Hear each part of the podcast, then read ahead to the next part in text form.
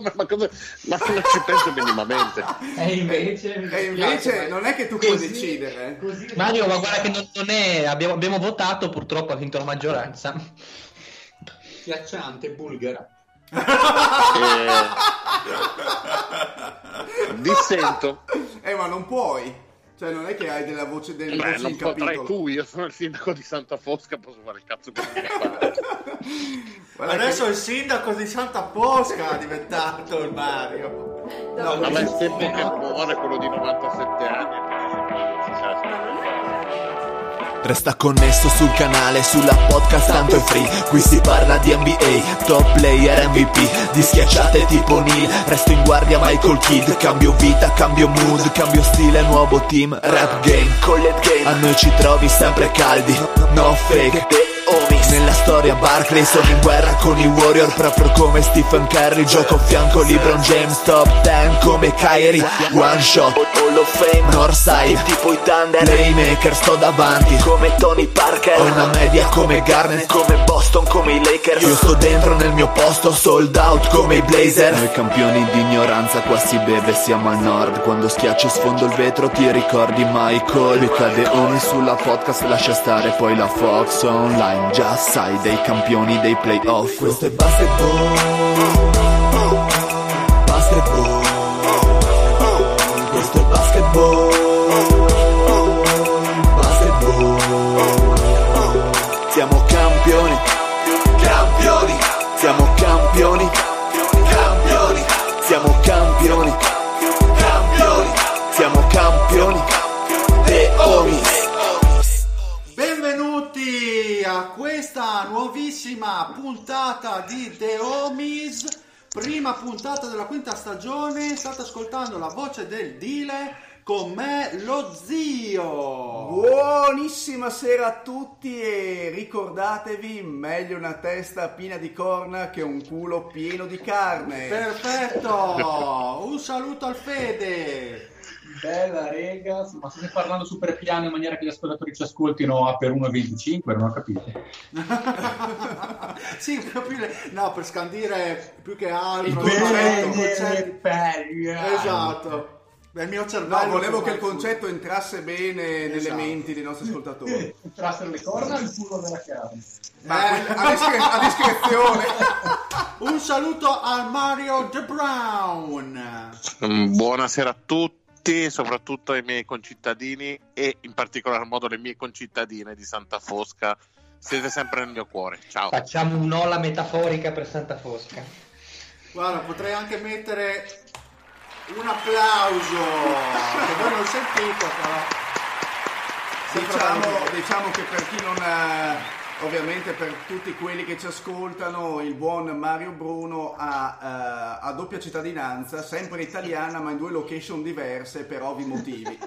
E sta contrattando anche per un matrimonio probabile. Sì, beh, no, stiamo anche noi contrattando per un suo matrimonio probabile. Un saluto a Lorenz, grandissimo. Buonasera a tutti, finalmente si ricomincia, io sono qua in compagnia di una bella bionda dal Belgio. Ok, bravo, l'importante è tenersi sempre sotto spirito come fanno i The Homies. Partiamo subito in tromba ricordando il nostro gruppo Telegram aperto a tutti, lo trovate in descrizione di puntata. Se scaricate la puntata da iTunes, mi raccomando, valutazioni e recensioni che fanno piacere allo zio che dopo si gongola, felice. Ma non è vero. Twitter e Facebook, cercate The Homies Plate, ci trovate, insomma, quindi... Avete tutti i canali per raggiungere i vostri The Homies. Se magari è la prima puntata che state ascoltando del podcast, perché magari ricordiamo che in questi canali è possibile trovare il Maurizio Mosca. Esatto, perché ragazzi, con questa prima puntata partiamo con le preview dei The Homies, sempre croccanti. Ogni puntata una divisione diversa. Questa puntata partiamo con la Pacific Division. E ovviamente contemporaneamente alle preview inizia il Maurizio Mosca. Che cos'è il Maurizio Mosca? Lorenzo, vai! Il Maurizio Mosca, in onore del grande noto giornalista, pace all'anima sua, famoso per le giornalista è una parola grossa, vai avanti. Guarda che sta arrivando la polizia, eh? Niente, Marisa, prendi il numero. Quindi in onore di questa figura di culto della TV italiana abbiamo deciso di dedicare questo premio in cui noi vi diamo il beneficio, il vantaggio, la fortuna, cari ascoltatori, di competere per vedere chi sarà il più bravo nel predire le vittorie di ciascuna squadra a fine stagione. Chi si avvicinerà di più, cioè chi indovinerà più vittorie delle squadre, delle 30 squadre NBA, riceverà un ricco e lauto premio che per adesso non sveliamo. Non svegliamo, il culo ma, pieno insomma, di carne. Esatto, comunque c'è un gadget dei The Homies, possiamo dire. Sì, manderemo tramite Bartolini il nostro amico Fabrizio in ognuna delle vostre case. Non sapevo che stavo per dirlo. Comunque ragazzi, ragazzi non partecipate, è una trappola.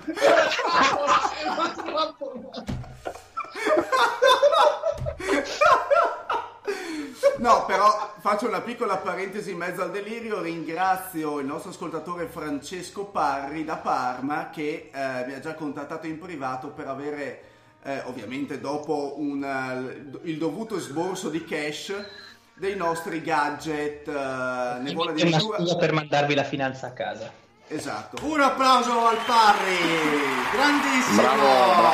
Ovazione per lui, grandissimo. Comunque ricordiamo che il nostro amico Lorenzo ha messo, o dovrà mettere in questi giorni qua, no Lorenzo, il foglio per partecipare a Maurizio Mosca e mettere dentro le vostre previsioni, le vostre... È già su Twitter. Ah, ok, perfetto, quindi... su Twitter. Quindi se non siete all'interno del gruppo Telegram potete comunque accedervi con Twitter e mettere le vostre previsioni. Il famoso foglio del Lorenzo che vi farà recapitare a caso in A4, ricordiamolo, in A3 o in A2, un cartellone praticamente che voi potete appendere comodamente nel vostro salotto e tenervi aggiornati sul Maurizio Mosca di quest'anno. Sono preoccupato un attimo perché ho sentito dei rumori in casa dello zio un po' inquietanti. Sembrava ma non era la lavastoviglie, era un tanker dentro. Cambiamola sta lavastoviglie. Allora ragazzi, quindi partiamo con la Pacific Division, una delle divisioni più interessanti quest'anno del campionato NBA, perché abbiamo tre contender fatte finite. Golden State, Clippers Clippers e Lakers, quindi diciamo che ci sono diverse cose da dire. Adesso un po' a mente fredda, dopo l'estate, possiamo quindi lanciarci nella nostra previsione, avere un'idea già ben più precisa di come andrà il campionato NBA, o come ci aspettiamo possa andare, perché poi alla fine ricordiamo che i The Homies non azzeccano neanche una delle loro previsioni, a parte lo zio che è vincitore ormai da due edizioni consecutive del Maurizio Mosca. Ma sappiamo quindi, chi è in realtà il ghostwriter dello zio durante le previsioni, quindi beh, sì. Non gli darei meriti eccessivi. Sappiate che il ghostwriter è stato chiamato a Las Vegas per così gettare dei numeri a caso. Esatto, è lui che fa gli odds di Las Vegas. Esatto, perfetto.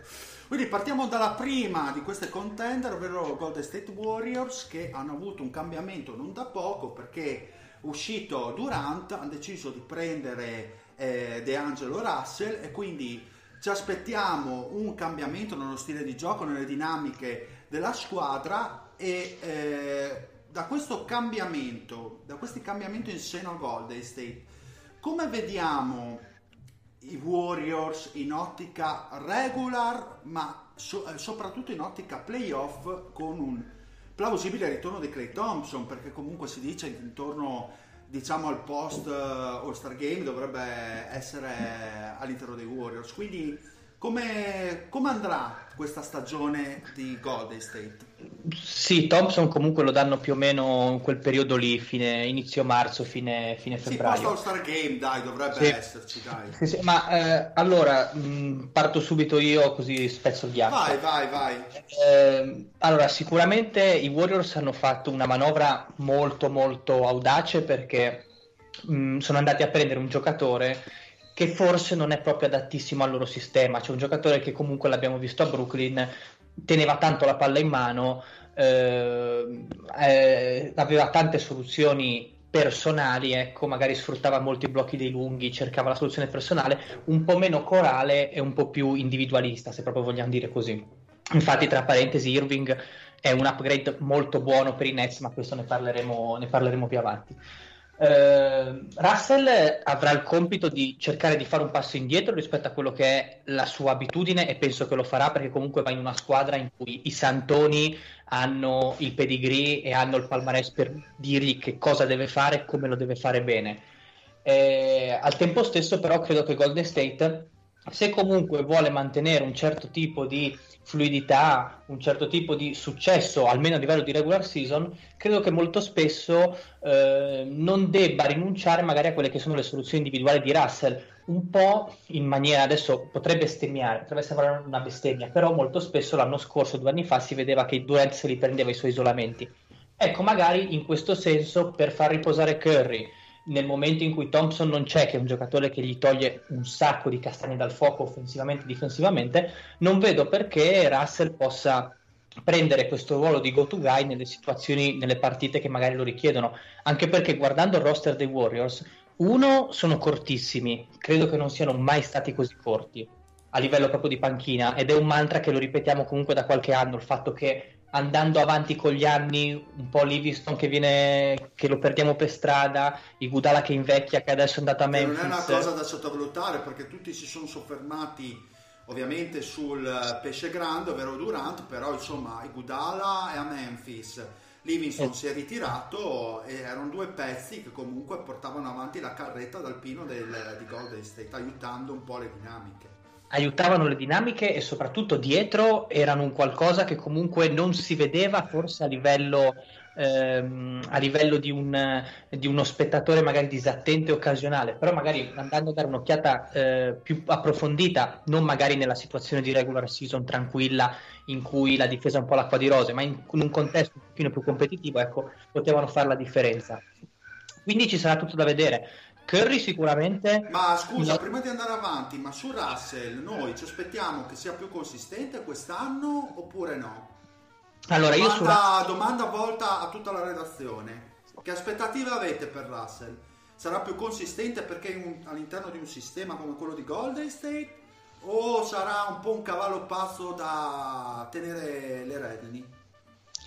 Ma per me è una via di mezzo, nel senso, io me lo aspetto più efficiente con questo tipo di giocatori a fianco quando sarà appunto coi titolari, ma anche molto uomo da second unit, cavallo pazzo che possa togliergli le castagne dal fuoco quando soprattutto Curry sarà in panchina.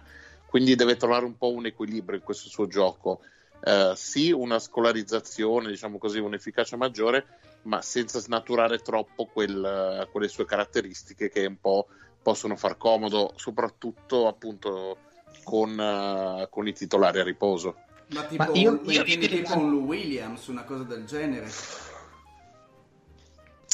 Ma in maniera diversa, però non per caratteristiche. Però il concetto può essere un po', perché comunque Williams ha una capacità di essere microwave assolutamente naturale, probabilmente un giocatore un pochettino più di volume invece D'Angelo Russell, però ha l'abilità sicuramente di poter giocare sia come primary ball handler sia off the ball insieme a Curry. Probabilmente farà un po' fatica ad aggiustarsi i primi mesi, ma col tempo credo che maturerà molto, perché dovrà imparare a gestire 2 lati per certi versi quasi opposti del gioco.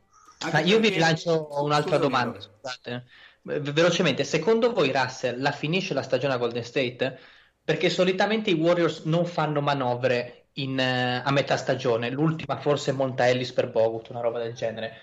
Però comunque già quest'estate sono venuti fuori dei discorsi, ma forse Russell è più una pedina di scambio per arrivare a qualcos'altro, l'abbiamo preso per cosa che tra l'altro poi è stata smentita dai Warriors stessi proprio a inizio settembre, nel senso sì, cioè ce l'abbiamo, ma non è che siamo proprio interessati a spedirlo subito. Questo è un po' il messaggio che hanno veicolato. Ma io penso che siano anche condizionati dalla realtà del roster, nel senso, aspettare il rientro di Klay Thompson, verificare le sue condizioni fisiche e psicologiche, e sappiamo che rientrerà i primi di marzo fattibilmente, e cosa fai? Lo cedi entro la deadline, cedi o scambi D'Angelo Russell? Mi sembra una mossa abbastanza azzardata per quella che è la condizione del roster attuale di Golden State.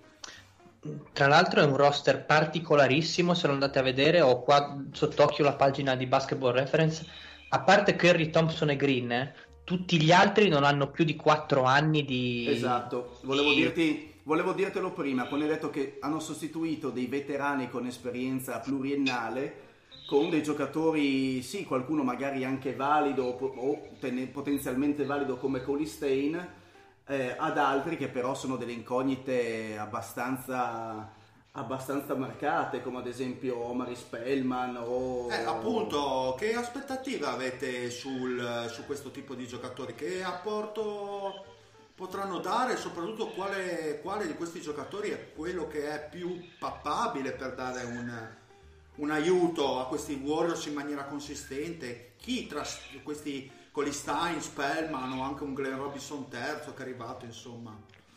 Ma ti dico molto velocemente, i lunghi alla Colin Stein storicamente abbiamo visto che gli Warriors magari possono fare benino, ecco, in una situazione non troppo competitiva, cioè in cui il gioco magari può essere sostenuto senza troppe pretese, quindi in un contesto di regular season. Mi riferisco magari ai vari Javal McGee, comunque al classico lungo atletico di molta sostanza e poca tecnica che fa l'intimidatore oppure ti schiaccia sugli scarichi delle guardie. Quindi mi viene da dire, Colin Stein è questo tipo di giocatore, sappiamo che è questo. In un contesto come i Warriors riuscirà a fare lo step in alto, quindi riuscirà ad aggiungere al suo gioco tutto un pacchetto di letture che magari aveva il Bogut del caso, quando magari ti giostrava la situazione dal post alto per i blocchi tra Curry e Thompson e questi discorsi qua. E poi appunto lo chiederei al Mario se il Colin Stein che ha visto a Sacramento può far vedere queste cose qua, magari può far vedere qualcosa di più ai Warriors in questa situazione. Secondo me l'apporto di Colin Stein sarà fondamentale dal punto di vista difensivo, perché l'avete detto prima voi, questi hanno perso praticamente per quasi tutto l'anno Thompson, per Iguodala, Durant, quindi i pilastri sostanzialmente della difesa al di là di Draymond Green.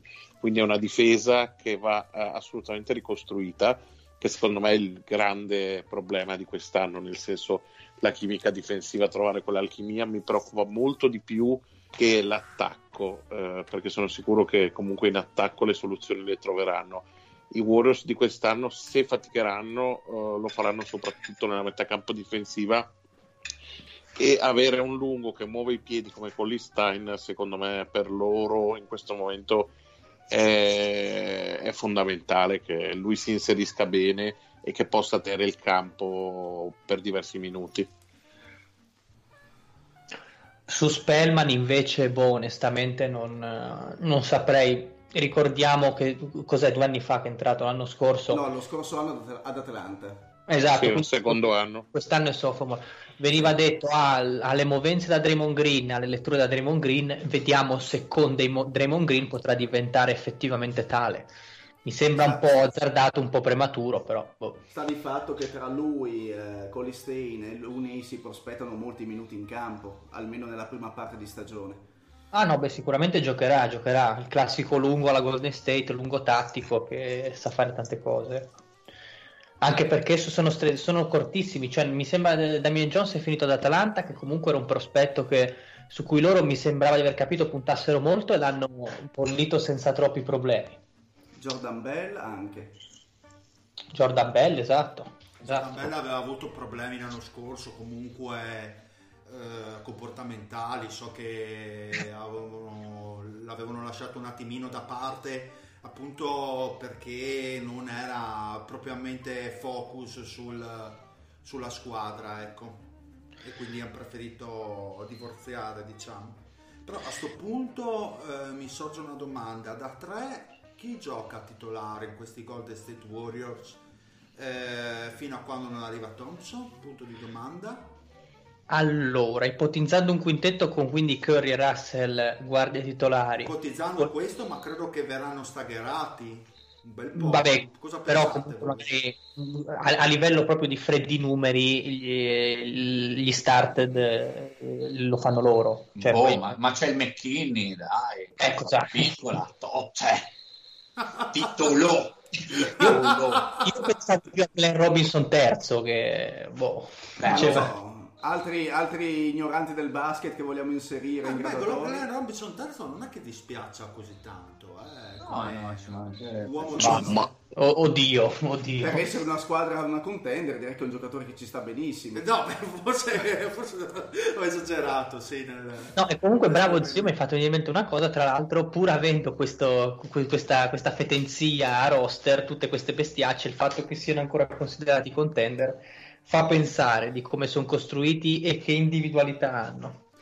Vabbè, ma c'è Alec Burks in questa squadra. Sì, c'è anche veramente. Non lo ne con questo tono sprezzante, Mario? No, fortissimo. Ma quelli che gioca da tre, scusa Lorenzo?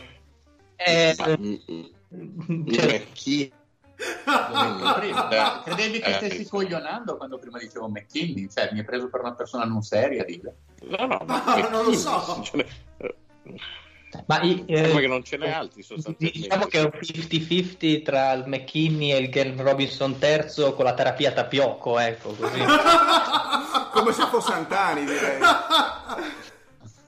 No, ma infatti il discorso che hai detto prima, nel senso, questi hanno vinto comunque un titolo senza Durant, però avevano Iguodala in versione top, comunque Livingston era ancora un giocatore NBA di un certo tipo. Secondo me più che Durant sono queste due pedine che magari pesano non poco nell'ottica playoff, parliamo, perché in regular quante partite ci aspettiamo? Las Vegas dice 47. La mia diceva 48 e mezzo di Las Vegas, comunque sì, vabbè, è uguale, okay. Sulle 47-48 vado io onestamente. Secondo me il sistema Warriors ancora funziona ancora, io mi aspetto un pelino di più della quota di Las Vegas, vado leggermente under sulle 49. Vado over sulle 49. Siamo tutti d'accordo con Lorenzo? Io un po' più alto. Io ho messo 51. Perché ne sai tantissime. Bravo, sono quelle che gli ho messo anch'io. Chiedi a tuo figlio prima di confermare. Appena si sveglia. Anche perché secondo me sono un po' troppo sottovalutati. In realtà comunque mi aspetto una grandissima stagione da parte di Curry. Hanno pur sempre Draymond Green, hanno Kerr, e questa è una cosa da non sottovalutare, che secondo me nel regular season sarà un fattore determinante. Mi mancano il Fede e il Dile come vittoria. Secondo me 49 è giusto, anzi io azzardo dire 48, che credo sarà il limite per entrare ai playoff, perché comunque io credo che prenderanno il loro tempo, e comunque in ambito regular season non avere veramente nessuno di valore da mettere in spot alla piccola è effettivamente un problema, e comunque difensivamente di pronto subito c'è solo Draymond Green, cioè Colin Stein va bene, però è chiamato a un lavoro Colin Stein veramente, esatto, cioè Colin Stein veramente non è che dal giorno 1 mi aspetto che possa essere quel giocatore un po' alla Bogut, come diceva prima Lorenzo, che aiuti in una certa maniera. Non ha neanche quel tipo di intelligenza sostituita. Esatto. Va detta una cosa: Green potrebbe essere il Garnett di Colin Stein, cioè magari lo indirizza un po' in campo. Bella questa. Da Green mi aspetto una stagione fuori da ogni grazia di Dio, non so voi. Io devo dire la verità, non sono successo, lui sicuramente tanto da dimostrare, però io credo che i Warriors navigheranno un po' a vista, si prepareranno in ottica playoff.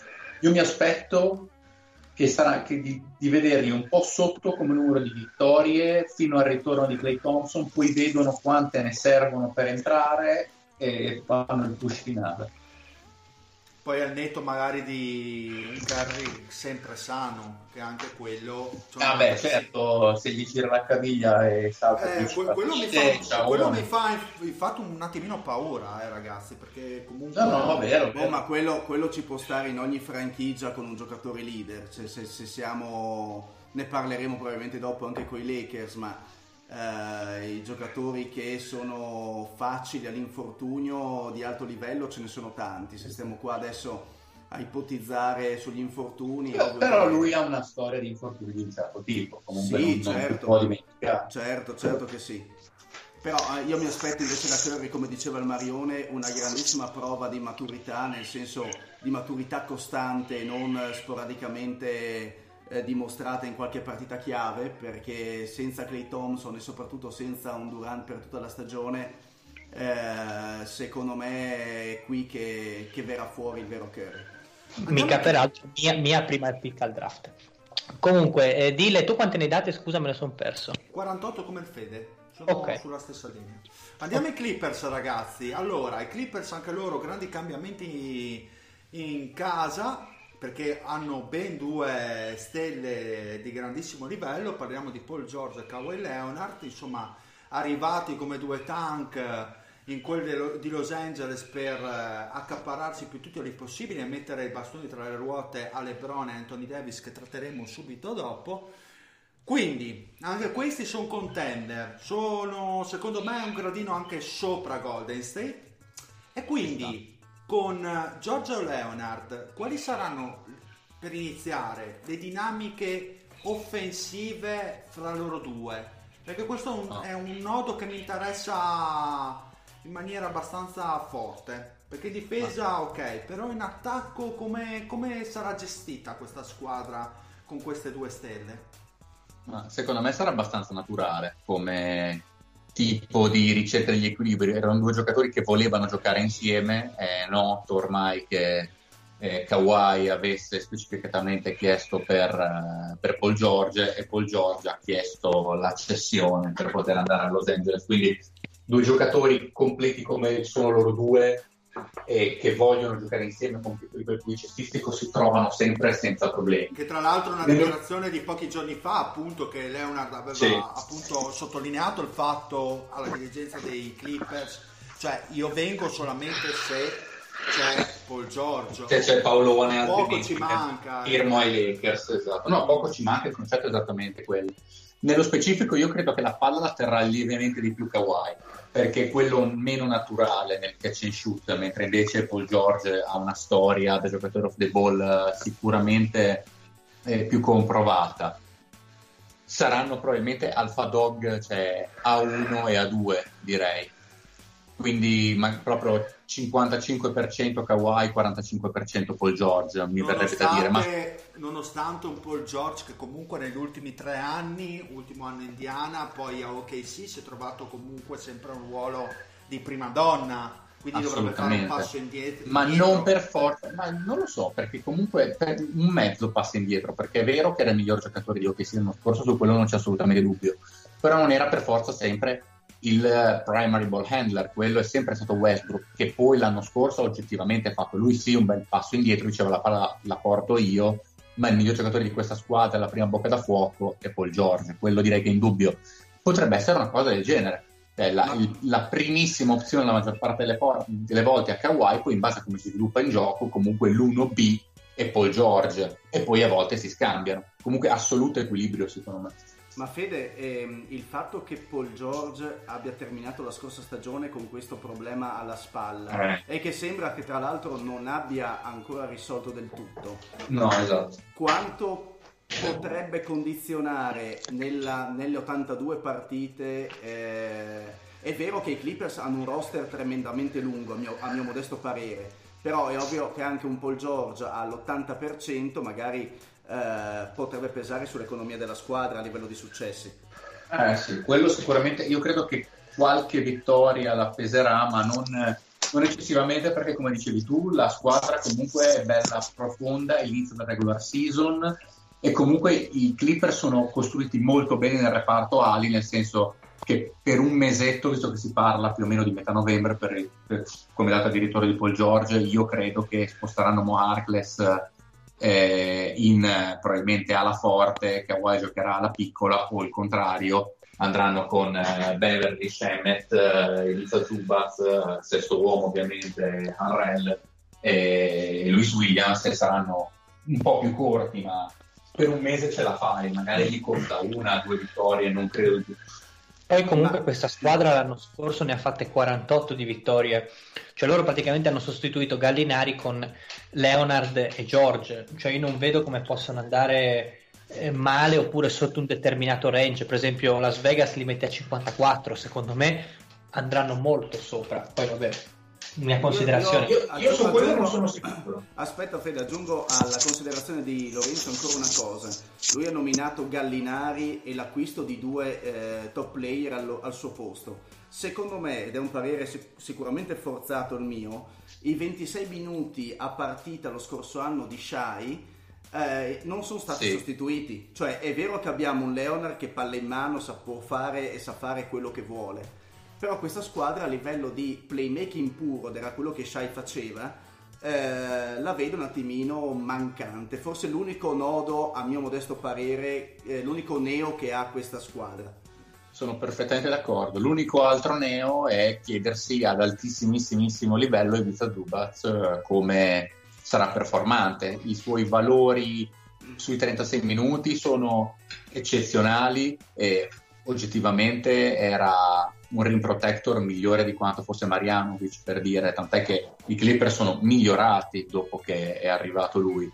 Però è anche vero che contro i Warriors ai playoff poi non è stato quasi in campo perché non ci poteva stare. Ora è vero che i Warriors sono sempre un animale a parte, almeno quelli dell'anno scorso, dei 3 anni Durant, però bisogna vedere ad altissimissimo livello contro le squadre che si possono permettere di schierare un quintetto. Posso pensare anche ai Rockets con PJ Tucker che gioca da 5, con quelle squadre che danno meno riferimento dal punto di vista centro area, come può performare.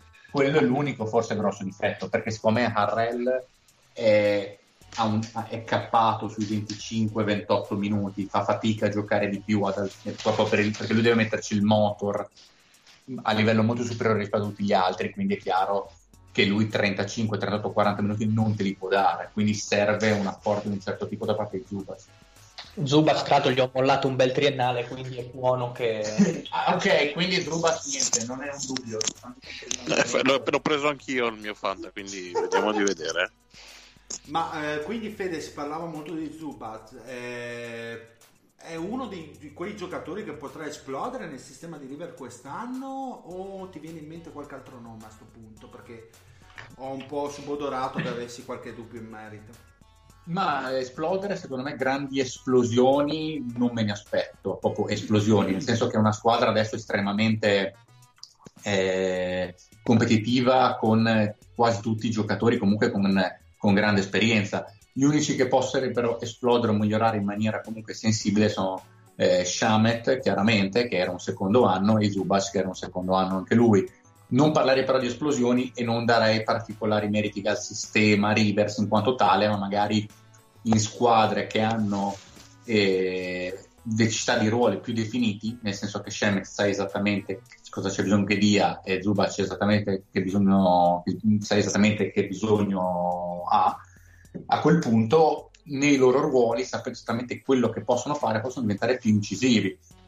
Su quello sì, però tutti gli altri sono tutti giocatori professionisti NBA, direi consumati, a parte quei due, e loro due non credo siano giocatori di livello tale per cui ci si può aspettare un'esplosione vera e propria. Sicuramente un miglioramento sì, e non serve molto altro a questi Clippers. Quindi vittoria? Ah no, vuoi andare già? Vai, tranquillo. Così un rapido giro di pronostici. Per me io ne ho date 58 ragazzi, e io 57. Ci credo un botto a questi clip, sono veramente completi e Paul George e Leonard fanno la differenza. Sono molto in linea col deal. Io dico 54. I discorsi sul playmaking ci possono stare, perché comunque sappiamo che è il tallone d'Achille di Kawhi Leonard da sempre, quello nel saper magari portare palla e leggere il gioco eccetera, però comunque cavolacci, vai ad attaccare contro di loro. Sì, 50 da dire. 54 Fede? Io mi gioco il 55, anzi cambio di uno. Non credo che potrebbero tranquillamente farne 60 se volessero, però io credo che load management di Kawhi continuerà ad esserci e questo gli costerà qualche partita. qualcosa di Paul George all'inizio, comunque dovrebbe saltare quasi un mese, 3 settimane, qualcosa gli costa, e anche lui magari sarà sotto load management. E comunque è una squadra che credo non avrà bisogno di imporsi. Io mi aspetto un Ovest con tante squadre attorno alle 55 in generale, e loro saranno tra questi. Ma allora anch'io sono d'accordo sul dell'equilibrio. Vedo anch'io tante squadre tra le 50 e le 54 vittorie, che è la quota che ho dato appunto ai Clippers, e tra l'altro non ho dato nessuno più in alto di loro, quindi insomma li vedo a pari merito con un'altra squadra in testa all'Ovest, però con 54 vittorie. Scusate, perché anche hanno una division secondo me non poi così semplice. No. Scusate un attimo, date così tante vittorie, prima anche Fede diceva comunque mi aspetto che le teste di serie della Conference dell'Ovest avranno tante vittorie. Dove vanno a rubarle queste? Nella propria Conference o nella Conference dell'Est? C'è un divario molto ampio tra le due Conference? Ma secondo me le a Est ci sono tante squadre che faranno poche vittorie. Mm-hmm. A Ovest un po' di più, un po' di meno, è per questo che secondo me ci sarà un equilibrio e non si arriverà alle cifre che si arriverà a Est. Sì, poi a Est comunque Toronto perderà tanto, Boston secondo me 49 non le fa di nuovo, Brooklyn non è assolutamente automatico che faccia poi tante vittorie in più rispetto all'anno scorso, visto che Durant non ci sarà, insomma. Non è automatico che faccia i playoff. Non è guarda, le persone che hanno questo livore, no? Questa non è un livore, la mia è un'analisi tecnica che vi esporrò. Madonna, sei una persona veramente scortese, esatto. Sì, e non capisco come dalla tua giovane età dovessi startene zitto e buono al cospetto dei senatori dei Homies e invece no, caghi fuori dal vaso, ti permetti? Lorenzo, puoi replicare, non è che... No, ci vediamo ad aprile.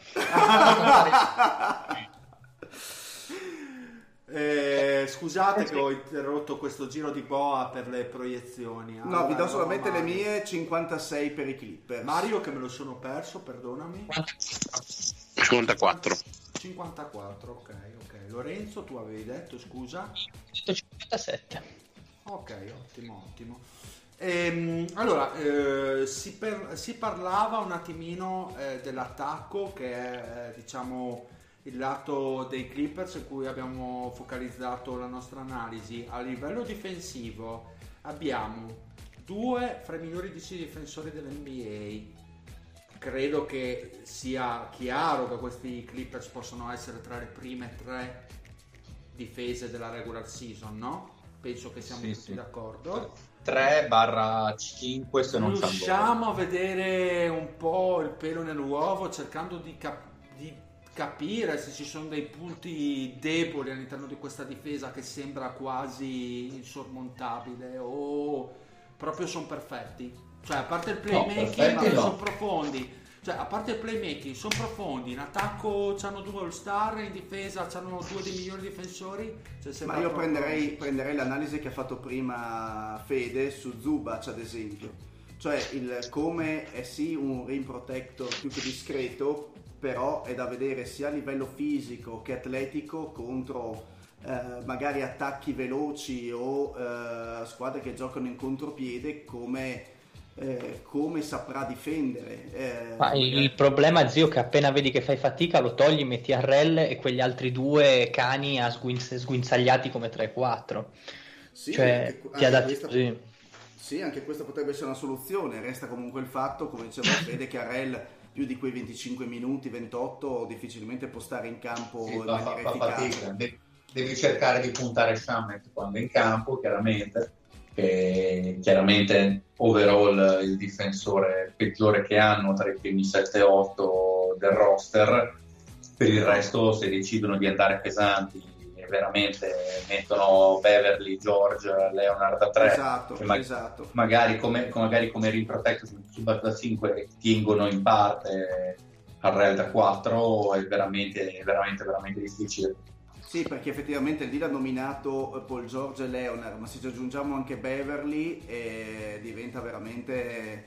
E cioè, che Beverly, sai, non lo vedo mai perché gioca talmente poche partite durante l'anno che francamente da quanto ha una c'è anche Harkless 50 e c'è anche Harkless, bravo, c'è anche Harkless che possono tranquillamente fare loro da 2 al 4, fai George, Leonard e Harkless, anche 5 RL lì hai un quintetto di una frivolenza veramente impressionante. Il nuovo P-Square, Patrick Patterson. Ah, è vero che c'è anche Patterson. Vabbè, talmente tanto finito. Vabbè, ragazzi, ormai Patterson è un ex giocatore NBA, Beh, no, speravo di suscitare la ma stiamo parlando con Lorenzo che dava Glenn Robinson terzo come titolare, cioè io speravo di suscitare la vostra ilarità, non avete fatto. C'ha più o meno le ginocchia di Anakin Skywalker ormai. No, c'ha le ginocchia di Yoda. E io ho sempre pensato che fosse un nano appoggiato sulle ginocchia. In realtà era Patterson. Abbiamo trovato la copertina. Sì. Chiaro. Ma quindi, cioè, a parte quello che ha detto lo zio, altri punti di destabilizzazione per questi Clippers non li vediamo? No, enormi, io personalmente. Onestamente no, se proprio vogliamo. L'allenatore... Perché l'allenatore l'anno scorso comunque ha fatto vedere di essere però Doc Rivers si è sempre trovato a suo agio con squadre, con giocatori di medio buon livello, eccetera eccetera. Con 2 stelle dalla caratura di Leonard e George va tutto liscio. Ma lui ha vinto un titolo con Garnett. Dal punto di vista dello spogliatoio sì, è vero. Sì. Dal punto di vista dello spogliatoio sì, no, va detto che io non mi aspetto del bel gioco dai Clippers, cioè saranno belli come lampi perché c'è tanto talento, però io belli che giocano bene io mi aspetto di più dei Celtics 2008-2009 che in attacco erano quasi farraginosi, non erano belli da vedere i Celtics del titolo, erano discretamente efficaci perché avevano talento e poi vincevano grazie a una difesa incredibile. Qui hanno più individualità sulla palla, lì ce n'era un pochettino meno, però comunque io mi aspetto tanti isolamenti, tanti momenti in cui magari i giochi saranno un po' rotti, non mi aspetto super transizioni, per dire, a parte quando vanno insieme in transizione i lunghi magari dei Clippers. Mi aspetto tanto gioco a metà campo e non bella pallacanestro, ma pallacanestro che alla fine te ne farà vincere e magari ti farà vincere l'ultima partita di finale a giugno. Abbiamo già una previsione, magari ho detto. Da segnare questa, eh? Stiamo andando oltre, stiamo sforando, vecchio, è quella previsione del Fede. Scusa, no, ma Spreaker, questo è... No, sono i potenti mezzi dell'etere. Ma no, perché l'abbiamo sentito anche noi questo. Sì, appunto non è Spreaker, sappiate. Eccoci qua, arrivati poi all'altra sponda di Los Angeles, ovvero i Lakers. Ce l'ho anche il suono. Ma no, dai, Santa Fosca non approva. Non facciamo i faziosi. Nessuno voleva parlarne, infatti, di questi Lakers. Allora, dai, ci troviamo di fronte sostanzialmente la squadra che voleva LeBron. Adesso non ci sono più scuse, c'è un'altra stella, Anthony Davis. Sembra che possa essere un roster abbastanza competitivo, ha qualche buco. Allora io mi chiedo, per iniziare un attimino questo esame sui Lakers, che livello di stress potrà avere quest'anno Davis e fino a quando si potrà parlare di squadra di LeBron a livello di leadership? Ma spero che lo stress non ce l'abbia a livello fisico il buon Davis, se no rischiamo di vedere un'annata disastrosa da parte dei Lakers. Ma sulla tuo incipit, cioè che sia la squadra che voleva LeBron, ho qualche dubbio in meno. Io come lo zio, perché sinceramente è vero, si è aggiunta una stella ma si è perso tutto il resto, per cui non pensiamo che questi Lakers siano i Miami del 2009-2010, non pensiamo che siano una squadra ipercompetitiva, a mio modesto parere, perché oggettivamente non mi sembra esserlo. Quindi LeBron avrà lui sì che avrà un sacco di stress, secondo me, perché su di lui sono concentrate le aspettative che questa franchigia abbia un'annata, forse due, di successi. Perché dico così? Perché controllando anche tutti i contratti, anche quelli fatti quest'anno, è una squadra che ha un progetto biennale. Nel 2021 scadranno praticamente tutti, chi il contratto da rookie, chi il contratto come LeBron. Quindi è una squadra che si dà 2 anni per poter vincere qualcosa. Poi io sono dell'idea totalmente personale che in realtà non è stata costruita per vincere, ma per dare immagine. Ma per partecipare. Poi magari i risultati potranno anche essere positivi, ma manca qualcosa rispetto alle 2 squadre citate prima.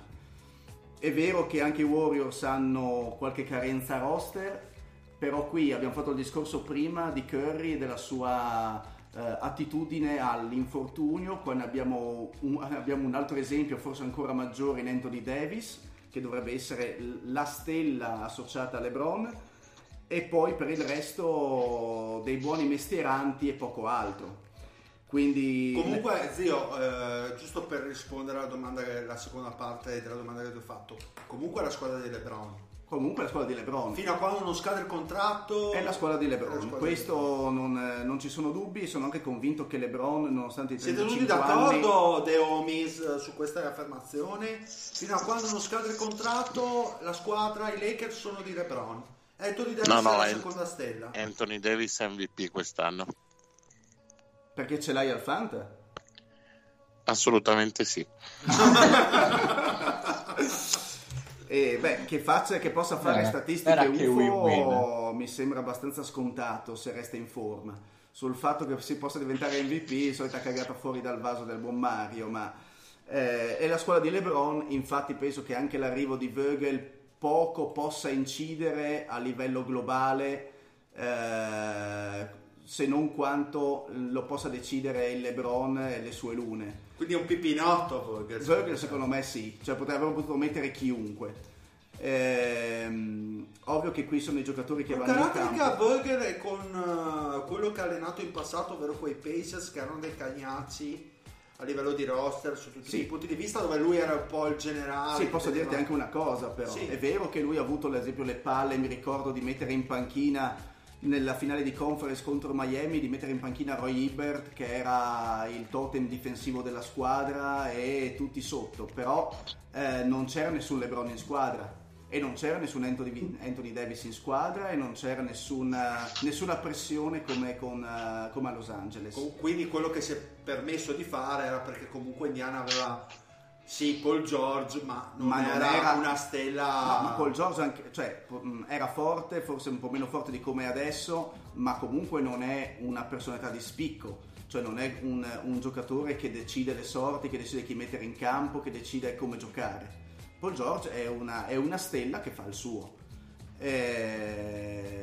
quindi secondo me Vogel, la sua presenza o meno può cambiare forse a livello di registro difensivo, ma a me non fa impazzire neanche il coaching staff che gli hanno messo dietro, perché gli hanno messo Jason Kidd, Hornacek, che sono proprio dei corvi che sembra che stiano lì aspettando il momento in cui venga trombato per prendere il suo posto. Mi dà proprio quest'idea qua. Sì, è l'idea che ho anch'io sinceramente. Ok, va bene, però abbiamo Jason Kidd che sua gestione dei Bucks e Nets lasciano tante ombre, soprattutto sulla gestione delle stelle e del rapporto con i giocatori. Uguale abbiamo Hornacek, che è uno dei suoi più grandi limiti, è stato in passato secondo me appunto il dialogo con i suoi giocatori. Quindi non so effettivamente se una volta silurato Vogel, se entra a gamba tesa uno dei due, c'è un rapporto più idilliaco tra LeBron, che è il primo, e Anthony Davis. Non sono propriamente dei player coach, se vogliamo metterla così, nessuno dei tre. Fondamentalmente il nodo è uno, cioè se Vogel riesce ad avere un buon rapporto con LeBron, probabilmente si fa tutta la stagione e tanti saluti e detrattori. E il nodo è sempre LeBron, cioè come abbiamo detto all'inizio è la sua squadra ed è lui che ne decide le sorti. Ma quindi quanto dai di percentuale a Vogel? Ma per me della sua buona riuscita, ma per me può farsi anche tutta la stagione, anche perché no, quello che pensi tu, cioè Vogel si farà tutta la stagione perché alternative comunque non ce ne sono e i Lakers hanno bisogno di risultati nell'immediato. Non ci sono sulla piazza, penso, alternative plausibili che possano in qualche modo avere un ruolo. L'alternativa è questa: ti metto di fronte uno scenario, Vogel arriva volendo comandare lui, volendo imporre la sua idea di gioco, i Lakers vanno male dopo 20 partite, LeBron sbotta, è arrivata Tyronn Lue, per dire. Oddio, tutto è possibile con LeBron, Siete tutti d'accordo con questa affermazione, ragazzi? Come vedete voi sta cosa di Vogel, visto che ormai siamo nel pieno della discussione? Il pieno puro Lakers fan, se ce n'è uno. Cioè, esatto, il dramma dipende da come si atteggerà Vogel, da quelle che saranno la sua volontà di applicare un certo tipo di gioco, come si porrà nei confronti dello spogliatoio e quindi di LeBron. Esatto.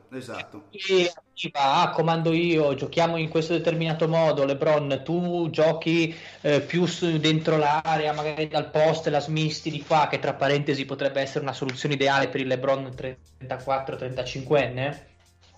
E a LeBron non sta bene perché vuole avere palle in mano, vuole attaccare dal pick and roll, eccetera. Potrebbe andare male, perché poi LeBron te le fa pesare le cose, in difesa magari si mette le mani sui fianchi e guarda gli altri difendere, va dalla proprietà e si fa spingere da Kuzma. Esatto, succedono queste cose molto grottesche, cioè, come diceva Alfede è una bomba a orologeria che non si sa né quando esploderà né se verrà accennato il timer, e in tutto questo Davis si trova in un ambiente a lui completamente nuovo, perché fino adesso stava nella bambagia di New Orleans, dove era il dio, dove era coccolato, dove magari non aveva una pressione mediatica così eccessiva, eccetto l'ultimo anno, e adesso si trova a Sodoma e Gomorra. Quindi bisogna un attimo vedere anche lì come... Io penso che a livello di duo Davis e LeBron un modo per giocare insieme lo troveranno. Bisogna vedere se questo modo di giocare insieme fitterà con quelle che sono le idee dell'allenatore, o meglio, se l'allenatore sarà in grado di adattarsi. No, io ancora meglio, cioè andrà bene il modo in cui loro due si adatteranno. Perché secondo me loro un modo per giocare insieme l'hanno trovato. Bisogna vedere se a Vogel va bene, per certi versi.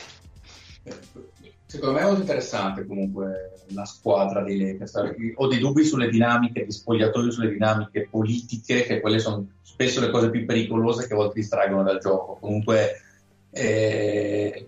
tornando un attimo ai Clippers di prima, che sembrano essere forse in partenza la squadra più forte di tutte, è vero che i Lakers, rispetto a tutte le altre squadre che magari sono più forti di loro in altre di partenza, sono le uniche che hanno qualcosa di diverso, di veramente diverso.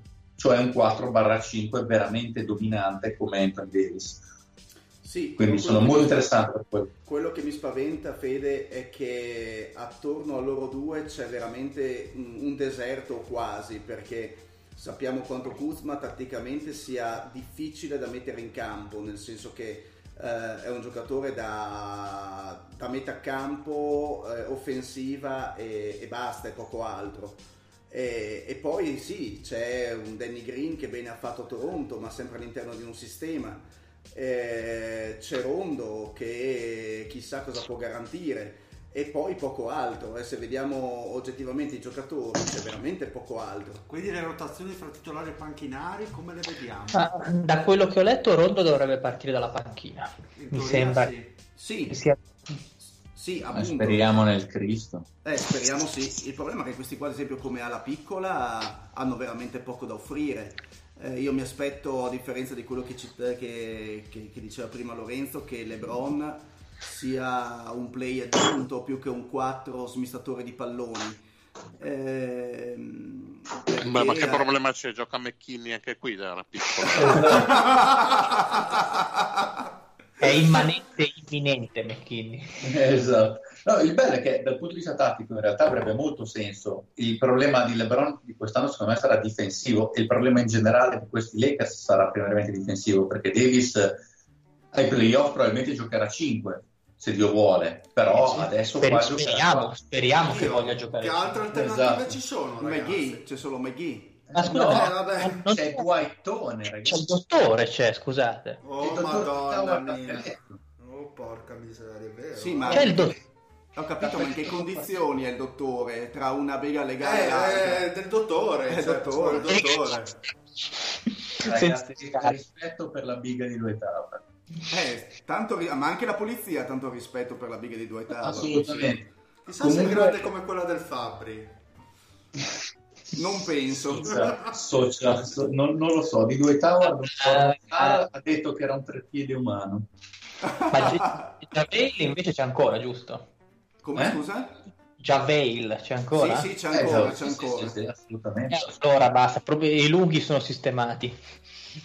Vai, dicevi, zio, scusa, facciamo un po' di ordine, rotazioni tra titolare e panchinari, mi dai un attimo? Guarda, abbiamo come, diciamo, point guard pure, abbiamo il buon Caruso. Ma infatti, poi tra l'altro volevo chiedere sta cosa, perché io ho un po' letto in giro, no, sta cosa che, come diceva prima Lorenzo, Rondo dovrebbe partire dalla panchina, vogliono dare spazio appunto ai giovani, PG dei Lakers, no? È una cosa... Ma chi? Ma il Caruso devono dare spazio! Ma una cosa in prigione devono dare al Caruso! È una cosa possibile o sono le solite buttate da pre-season giusto per fare un po' di melina e dire vabbè, abbiamo anche questi? Probabilmente giocheranno tanto in pre-season e poi alla fine scompaiono. Ma quando si rendono conto che Caruso non supererà metà campo in palleggio, si farà magari, esatto. Quindi vai, però canta benissimo. Sì, ma non puoi dirmi vai zio, vai su cosa? Su di lui e Quinn Cook, su chi vado? In effetti insomma, no, quindi Rondo, dai. Allora, PG titolare Rondo. Poi Danny Green e tra l'altro i suoi sostituti sarebbero Bradley, Caldwell Pope e Troy Daniels, cioè un po' di giocatori di altissimo livello, eh. In realtà era parte di una domanda, andiamo a Troy Daniels. E lui ha risposto di sì, tra l'altro. E il suo soprannome è lo Yes Man, vi lascio immaginare come mai. Cioè, Troy Daniels, per quei 10 minuti però lo metti lì, cioè dallo spot up, lui si prende il catch and shoot, tira le sue triple di merda. Sì, ma doveva essere così anche per Caldwell Pope quando è arrivato a Los Angeles, sappiatelo, abbiamo detto le stesse identiche cose. Tra l'altro, dopo che hai quintetti ti faccio notare una cosa, small forward, LeBron... E vabbè, Kuzma. Il problema è appunto chi dei due, nel senso quale dei due fai giocare alla grande. Cioè, ci sarebbe un 3/4 importante di esperienza che hanno preso. E bisteccone, vero? Cioè questo neanche non cioè corro più io al campetto, voi testimoni. È piegato in due Dudley. Cioè dimostra 57 anni Dudley.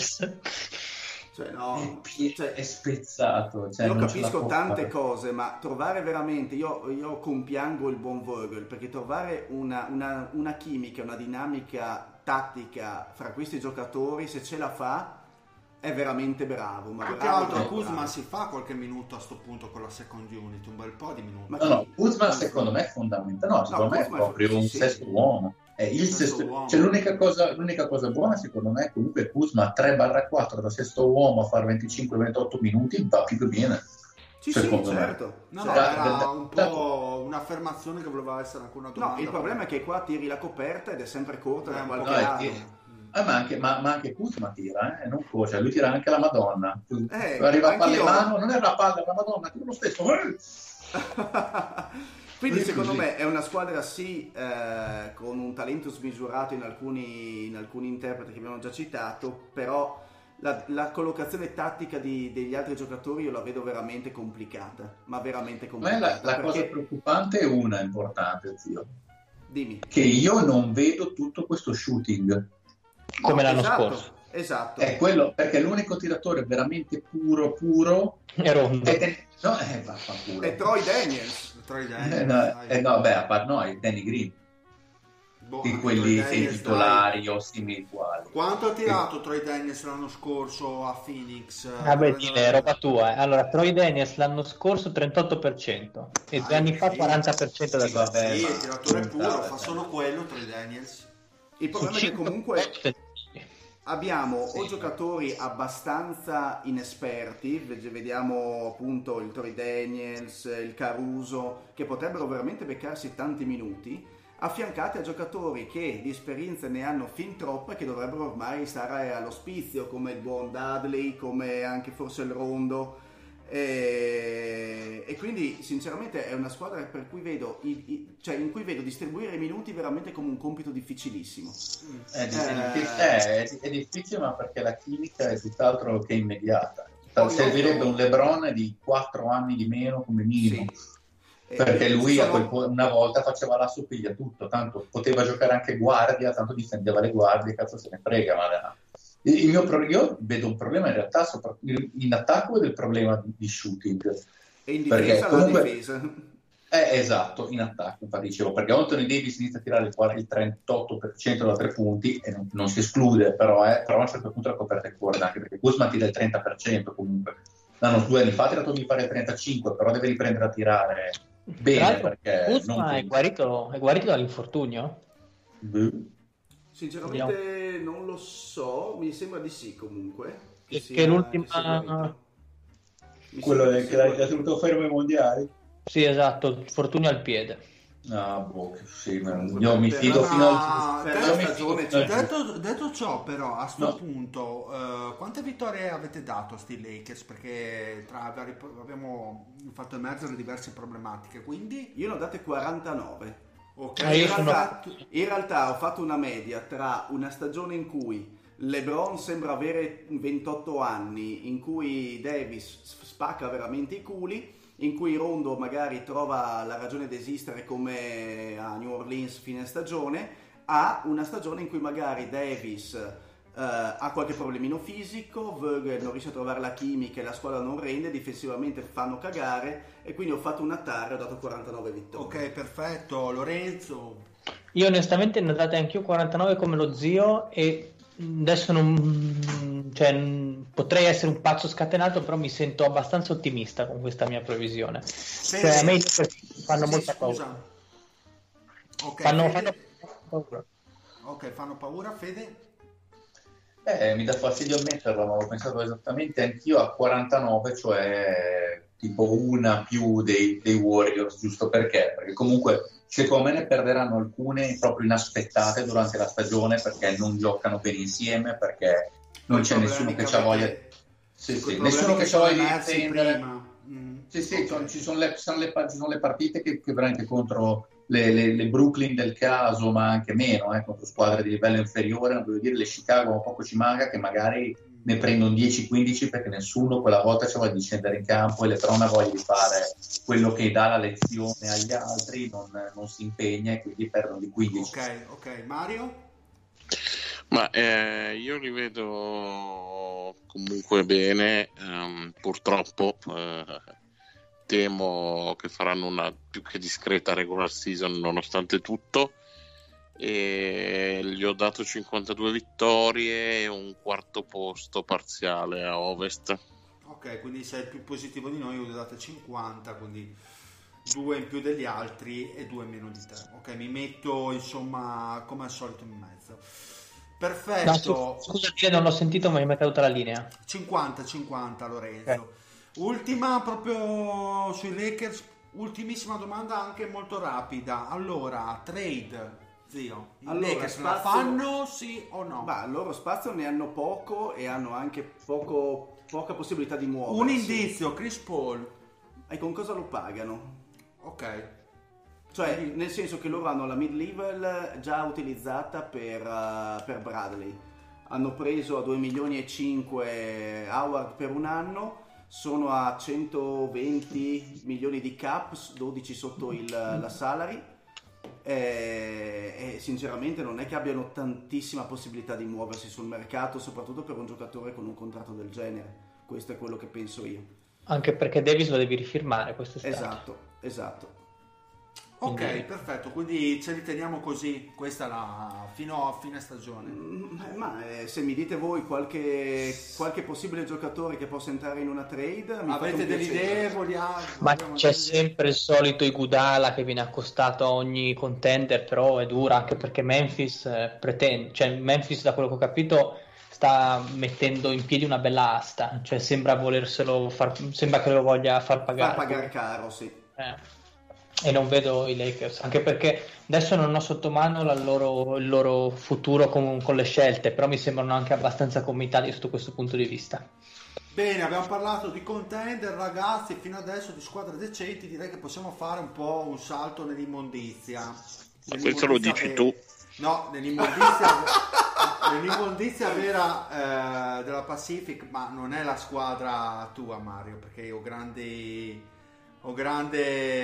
stima dei Kings. Ma non è vero, ma non sta a dire panzanate. Scendiamo un pochino più coi servi della gleba. Hai tirato merda ai Kings fino a un secondo fa, no? Non è vero. Non fuori onda. No, non è vero, perché io Fox, insomma, ce l'avevo anche l'anno scorso al Fantasma. Ma nel garage ce l'avevi Fox? Sì, anche.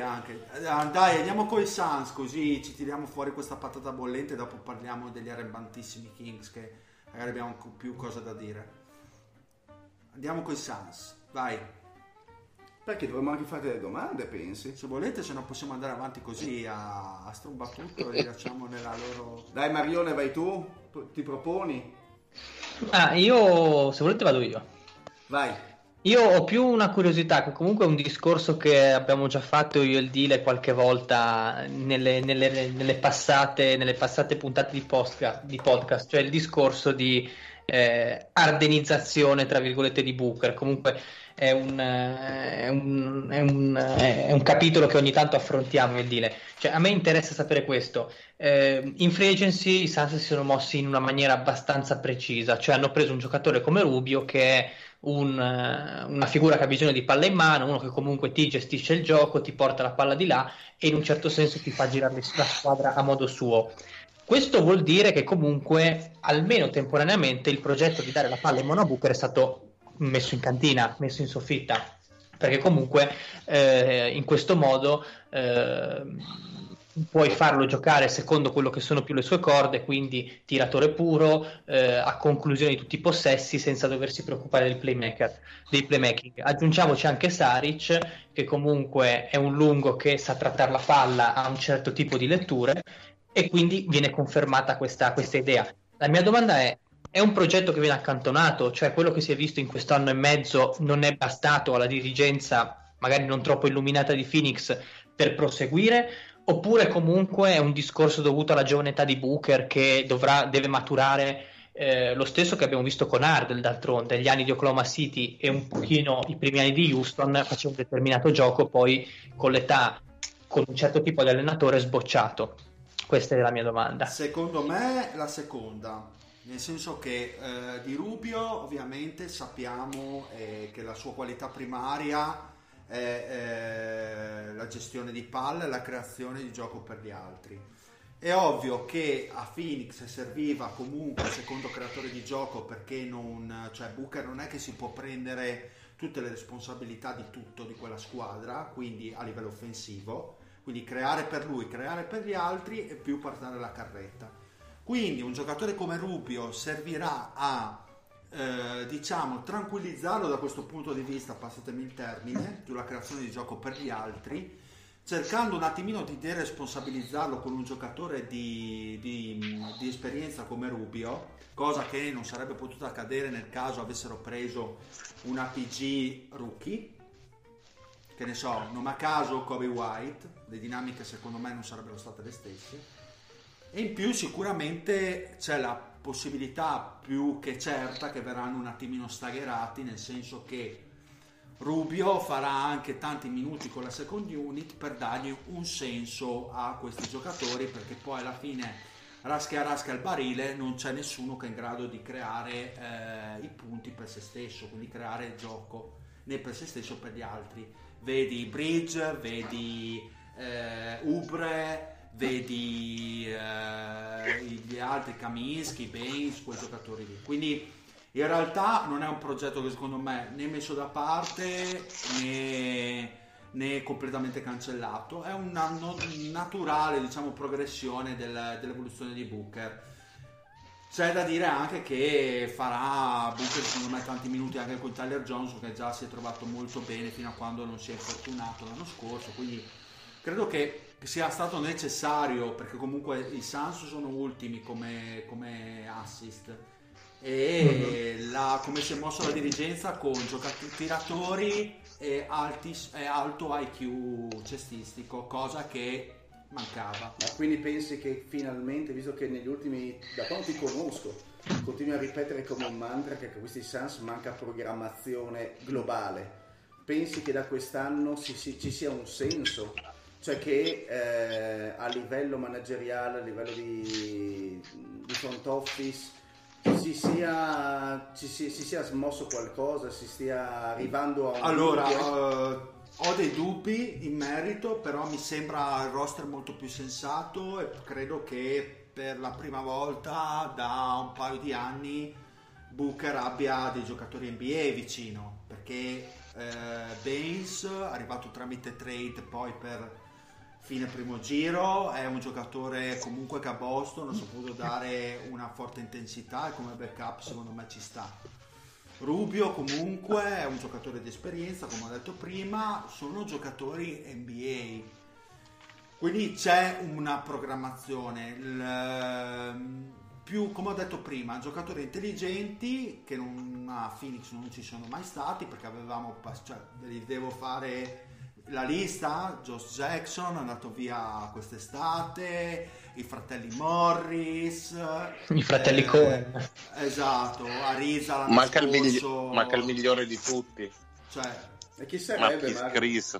Cioè, ragazzi, alla fine sti qua portano, secondo me, anche per dire, Ariza l'anno scorso era chiamato un ruolo che poi ha dato ragione al Fede quella volta, che non era il suo, ovvero leadership e insegnamento. Ariza dal momento uno che è entrato in campo ai Suns era già con la valigia pronta, per dire. Sì, è un gran giocatore Ariza. Questi mi sembrano un pochino più all'interno di un progetto. Poi i dubbi ce li anch'io, soprattutto a livello difensivo, secondo me sono tra le peggiori 5 squadre della Lega. Però almeno dopo anni 5 titolari, che penso sia Rubio, sì, Booker, Šarić, Ayton, sono comunque i giocatori che ci stanno. Ci sono. Poi difesa sarà un disastro, ragazzi. Però anche a livello di second unit non sono messi male, perché come ho detto prima c'è Baines, c'è Bridge che parte dalla panca, Tyler Johnson che secondo me può essere staggerato bene vicino a Rubio, perché comunque un giocatore che in catch and shoot tira bene, quindi mi sembrano i Timberwolves di Rubio, con Rubio, Wiggins e Towns. Sì, una squadra che non è arrivata da nessuna parte, complimenti. Questo è chiaro. Però la cosa fondamentale è che non ci sono più delle buste dell'umido come Len, come Bender. No, sicuramente. Cioè, questo è chiaro. Però c'è Šarić che l'anno scorso ha dominato Minnesota. Ha dominato i bagni, forse. No, se mi dici sono in Minnesota, sì, ti dico sì. Infatti le proiezioni sono di una squadra da 30 vittorie, per me se va tutto bene, ragazzi, sono stato molto positivo, ecco. Non ho voluto vedere come al solito tutto nero. Senti una curiosità, a parte che secondo me della second unit Tyler Johnson verrà fatto fuori presto da un mio feticcio che è Ty Jerome. Ma il Ty Jerome secondo me è un giocatore che con Booker potrebbe dire la sua. Ma del manico che cosa diciamo? Nel senso, del medico? Dopo Gentry, come sei greve a pronunciare queste parole così in fascia protetta. E dicevo che dopo Gentry sono stati cambiati 6 coach. E pensi che con Monty Williams questo, diciamo così, sortilegio verrà finalmente spezzato, questo trend andrà a interrompersi, cioè a sostituire l'allenatore ogni anno? Sembra un po' il Cagliari di Cellini. Sì, troverà un po' di stabilità in panchina. Anche il Panathinaikos dei bei vecchi tempi. Me lo auspico che Monty Williams possa essere il nostro allenatore almeno per la fine del contratto, di un triennale.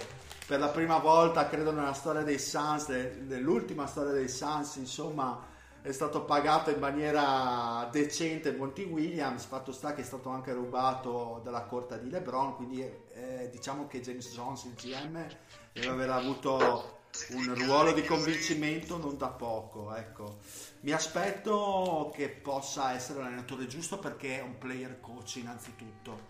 A me i player coach non piacciono più di tanto, perché secondo me, io guardo l'allenatore più per il sistema che mette in campo, più che per il fatto che riesce ad amicarsi i giocatori. Però effettivamente dopo anni di destabilizzazione degli head coach serviva anche questo tipo di allenatore. Quindi Monty Williams credo che sia anche una scelta corretta da questo punto di vista. Poi se mi dite è il tuo allenatore preferito, no, perché ho dei timori. Uno, Monty Williams è conosciuto, cioè è nato un po' come allenatore offensivo, poi ha avuto fortuna a New Orleans anche per l'aspetto difensivo quando ha allenato, ma aveva anche dei giocatori che avevano un talento difensivo, cosa che a Phoenix quest'anno non ci sono. Punto 1. Punto 2, pace lento che con Booker, Ayton, Rubio costa un po' male, cioè, quindi è vero, bisogna vedere come allenerà, quali saranno le dinamiche.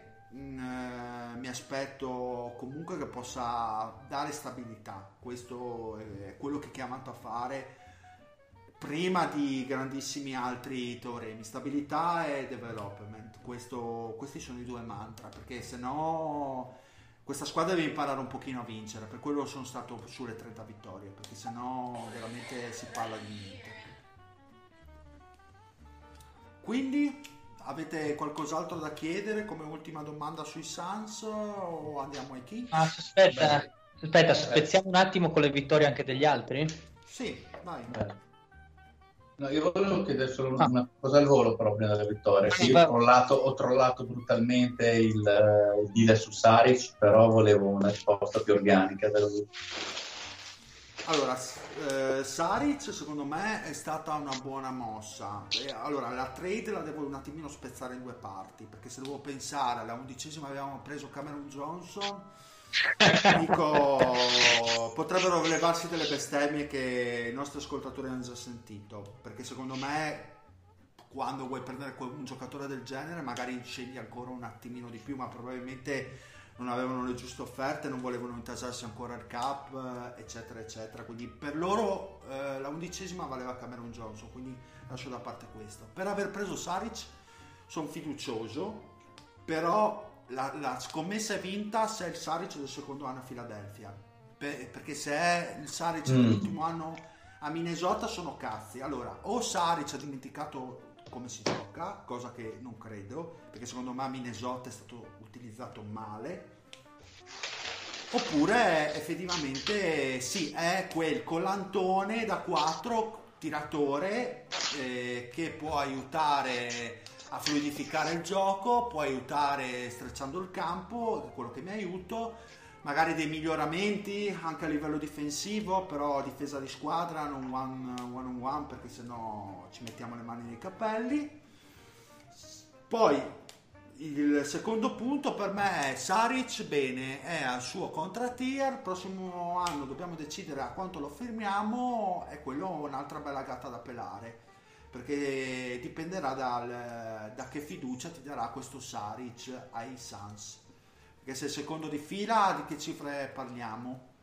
Io lo vedo molto, se mi permettete, Šarić fa una stagione discreta, i soldi che gli diamo è il contratto di Oubre, ovvero 2 anni da 15 milioni all'anno.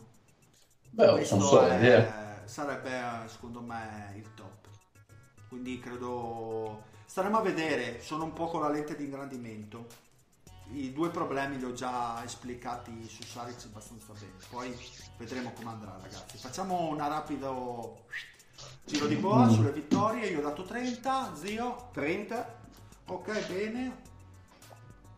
Lorenzo? 28. Okay. Io vado 28. Lorenzo? Scusate, stavo masticando. Io vado con 28, anche perché secondo me non è tanto un loro problema di roster, di presenza degli uomini, che comunque abbiamo detto che meglio rispetto all'anno scorso, quanto che questo Ovest si è rafforzato troppo e è difficile stare al passo delle altre. Ottimo Mario? Io sono super ottimista e quindi dico 32. Bene, speriamo che sia così, ragazzi. Ma quello che notavo del Mario è che lui è andato forse basso con i top team, è andato leggermente più alto con quelli bottom, cioè molto più livellato rispetto a noi. Un po' Mario. Più proletario. Sì, ma fatti i fatti tuoi, non ho capito ma, che Mario, faceva un'analisi statistica sulla varianza delle tue previsioni. Mario, adesso parto un hai dimenticato di dire ultimi, ma non ultimi nella vita. Chiaramente. No, siete proprio ultimi nella vita. Ma stai buono. C'è chi sta peggio, dai. Allora Mario, dai. Stiamo parlando di una squadra in ascesa, una squadra che l'anno scorso è stata una sorpresa, al momento arrivate persino ai playoff, cioè praticamente smentendo tutti e tutto, e quindi levati un po' i sassolini. Beh, esatto. Allora quest'anno intanto come li vediamo, ma soprattutto Las Vegas quanto ha dato Lorenzo questi Kings? Così a bruciapelo, aspetta, vado velocissimo. Kings 37,5. Ma allora, questi qua, cioè, Las Vegas ha dato meno dell'anno scorso perché avete finito con 39 vittorie. Allora, proiezione di questi Kings di quest'anno. A sto punto ti chiedo se sei d'accordo con Las Vegas, ma credo di no.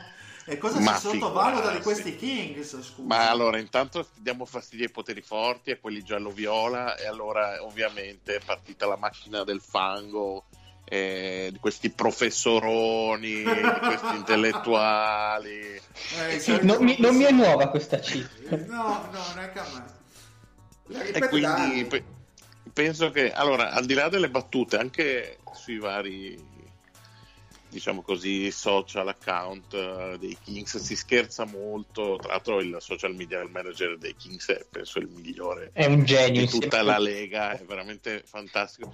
Si scherza molto sul fatto che i Kings da un po' tutte le parti vengano ampiamente sottovalutati, ed è un'opinione abbastanza diffusa, diciamo così, tra i tifosi Kings, che la squadra non venga ancora sostanzialmente presa troppo sul serio. Io sono ottimista perché quello visto l'anno scorso è finalmente un raggio di luce in una decade di buio più assoluto, e soprattutto le novità proposte a livello di gioco, a livello di pace, a livello di intensità hanno portato grande entusiasmo. Finalmente sembra che ci sia un'unione di intenti, e sarebbe tutto bellissimo se non fossimo i Kings, quindi ovviamente l'artefice di questo grande svolta è stato cacciato a pedate nel culo, giusto per non smettersi mai, no Mario? A me dispiace molto perché Jorger era un coach che stimavo tantissimo. Pensa se vai Lakers. Io però non ti ho offeso negli ultimi 10 minuti almeno. No, ai confini della realtà, secondo me, sei Jürger vai Lakers, anche perché con LeBron, cioè, ha avuto problemi ai Kings per quanto concerne un po' il rapporto tra front office e coaching. Sì, ma diciamo non mi sembra proprio la figura. No, non per niente, anche perché è stato cacciato dai Grizzlies per la stessa motivazione. Quindi diciamo che a livello umano non deve essere facilissimo lavorare con Dave, quindi vabbè. E la squadra è stata affidata appunto a Walton, a proposito di giallo-viola. Tutto torna. Non è proprio la scelta che mi ha scaldato il cuore, ma insomma aspettiamo, ecco, di vedere cosa porterà. E che cosa si sottovaluta di questi Kings? Secondo me è l'ascesa di Fox e Bagley. Io spero che quest'anno Bagley, partendo probabilmente da titolare, perché non penso che insomma si giocherà ancora tanto con Bielitsa, per quanto l'anno scorso la sua prima parte di stagione sia stata fondamentale per la nostra run di vittorie, e io spero che possa avere un percorso simile di crescita a quello avuto tra primo e secondo anno dallo stesso Fox, il quale me lo aspetto quest'anno a livelli molto molto alti. E onestamente quest'estate sono rimasto parecchio sorpreso. Ma a livelli alti, molto alti, parliamo tipo il star? Borderline. Le dura farlo star. Perché ce n'è tanti, ce n'è tanti, però su... un giocatore che possa rientrare in quel discorso, non lo farà, questo lo vedo praticamente impossibile, però dicevo, mi sarei aspettato quest'estate, vista anche la moria, che Coach Pop lo potesse, diciamo così, portare nella spedizione cinese, ben gli sta, vabbè, però la stessa cosa non abbiamo il contraddittorio, la stessa cosa è accaduta a Booker, e visto come è andata l'avventura magari faceva comodo Fox. Ma no, ma scusate, ma Fox non ha rinunciato lui? Ma non ne sono sicurissimo, perché secondo io leggevo che c'era grande entusiasmo nell'ambiente anche perché per le sue prestazioni, e dovrei ricontrollare, ma il fatto sta che in ambito FIBA europeo sarei stato molto curioso di vedere come si sarebbe mosso il ragazzo. E detto questo, il mercato dei Kings è stato un po', diciamo così, particolare, ma avete preso il centrone, dai Stefano. Allora, abbiamo sovrappagato qualche onesto mestierante. Io sono contento perché non c'era la possibilità di fare enormi danni, avendo insomma rifirmato Barnes, di cui abbiamo parlato abbondantemente, anche lì pagato troppo, però una volta fatto quello scambio avevi poche alternative, e quindi abbiamo forse strapagato magari Holmes come centro di riserva, ma magari Ariza, vabbè, ma Ariza forse è un annuale, credo, Ariza, se non sbaglio. È parzialmente garantito il secondo anno. Esatto, quindi insomma Dedmon secondo me è un prezzo onesto per un centro titolare, per quanto magari cozza un po' con quanto visto l'anno scorso. Infatti diciamo che non è proprio esattamente lo stesso giocatore che era Colin Stein, e cozza un po' col pace alto. Direi che non ha lo stesso atletismo di Colin Stein, ma neanche più che altro non è adatto al pace che abbiamo tenuto l'anno scorso, questo sicuramente. Ma allora scusa un attimo, mi sorge spontanea una domanda, entra Walton, esce Jürger, ma cosa ci aspettiamo di vedere da questi Kings a livello di gioco, sia in attacco che in difesa? Ma allora cambia secondo te?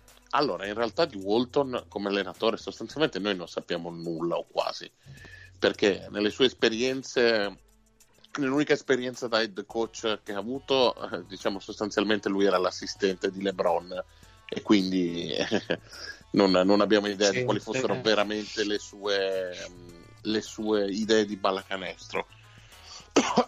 Io spero che l'arrivo di Walton possa aiutare, prendendo spunto insomma dai suoi anni da assistant a Golden State, l'attacco a metà campo, che è quello dove secondo me siamo veramente deficitari, anche perché abbiamo pochissima gente che sa creare dal palleggio, forse solo Bogdanović, e per quanto ma no, in realtà anche perché quando mette palla a terra è abbastanza un terno all'8. E per quanto Fox sia un giocatore straordinario, lui ha ancora grossi limiti nell'attacco ragionato sui 24 secondi a metà campo, e tanto è devastante in campo aperto, poco è efficace, se non in alcune situazioni da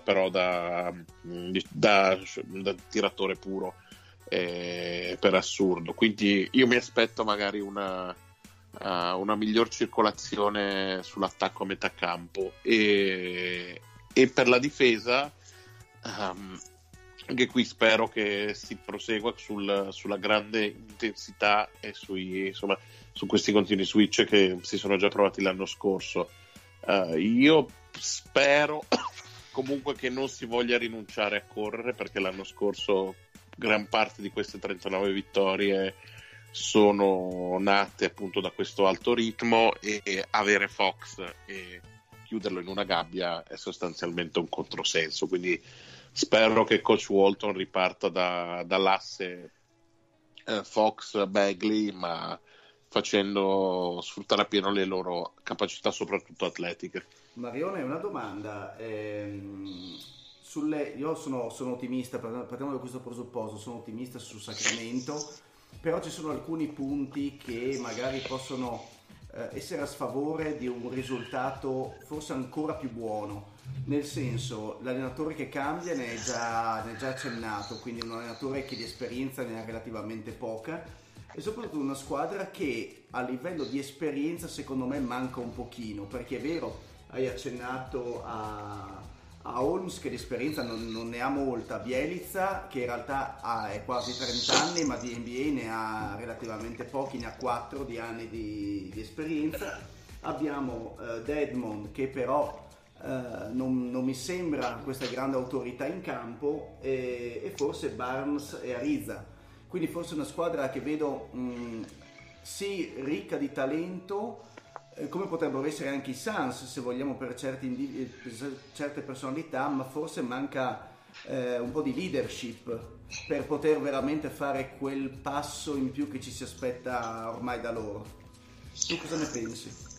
Ma questa leadership ormai la devi trovare nel tuo core, nel senso i Fox devono portartela loro, perché i giocatori di esperienza che hai preso, allora Barnes è un giocatore di esperienza ma non è un leader, non è un trascinatore, non è una guida, Ariza vabbè, forse qualcosina Joseph, ma anche lì bisogna un attimo capire che ruolo, quindi, quanti minuti e cosa farà.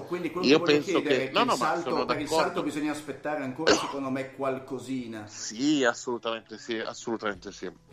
Manca il click definitivo.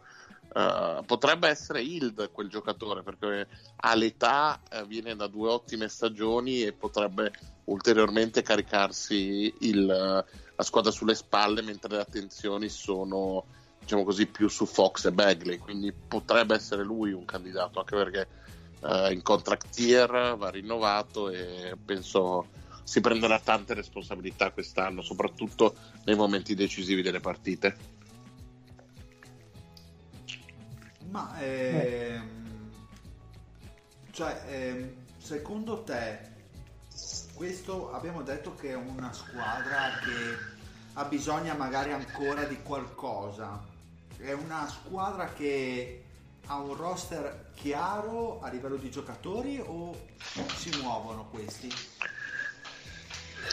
No, io penso che si sia deciso di puntare su questo core, e al di là magari della questione nel senso che bisogna un attimo capire se Giles decide finalmente cosa vuole essere da grande, e ti sei sistemato l'anno scorso con Barnes, secondo me il tuo core è questo, può fare dei piccoli cambiamenti, probabilmente dovrei lasciare andare via Bogdanović l'anno prossimo, ma migliorarla tanto se non attraverso la crescita di quelli che hai è difficile, anche perché non è che hai grossissimi asset da spendere, quindi attraverso il mercato la vedo un po' complicata, ecco, anche perché nei prossimi anni come abbiamo visto appunto già in questa off season ci saranno diverse squadre che avranno spazio e con più prospettiva rispetto a noi e più, diciamo così, attraenti per grossi nomi, al di là del Barnes della situazione, che comunque dovrà strapagare. Mi dici un attimino la rotazione dei titolari per avere un po' le idee chiare, perché prima anche parlavi di switch, quindi volevo un attimino capire quali sono le tue aspettative. Ma allora sicuramente Fox, Hild, Barnes, io penso Bagley e come si chiama il fabbro che abbiamo preso, Dedmon. Come quintetto dalla panchina, il Corey Joseph, Bogdanović, Ariza e Bielitsa e a turno, diciamo così, Giles che avrà le spalle coperte da Holmes e mamma mia, Swanigan o Linden, ecco. Grandi acquisizioni. Le spalle coperte da Holmes la vedo un pochino dura, però lo incula Holmes, semmai. Esatto, questi saranno probabilmente le rotazioni. Farrell magari a dare qualche minuto anche lui in regia, e io non sottovaluterei che un giocatore che ha giocato un'ottima pre-season che è già, diciamo così, idolo dell'ambiente, che è il Kyle Guy. Te lo volevo chiedere, esatto. Che insomma speriamo non ripercorra le orme degli ultimi tiratori bianchi passati da Sacramento. Ma ecco. Bagley da 5, quindi pochi minuti. Lì dipende dal coach come vorrà giocare, perché secondo me è un po' prestino. Anche secondo me è un po' prestino, soprattutto in difesa, anche perché bisognerebbe accoppiarlo con Bielsa, Barnes in un quintetto proprio piccolo.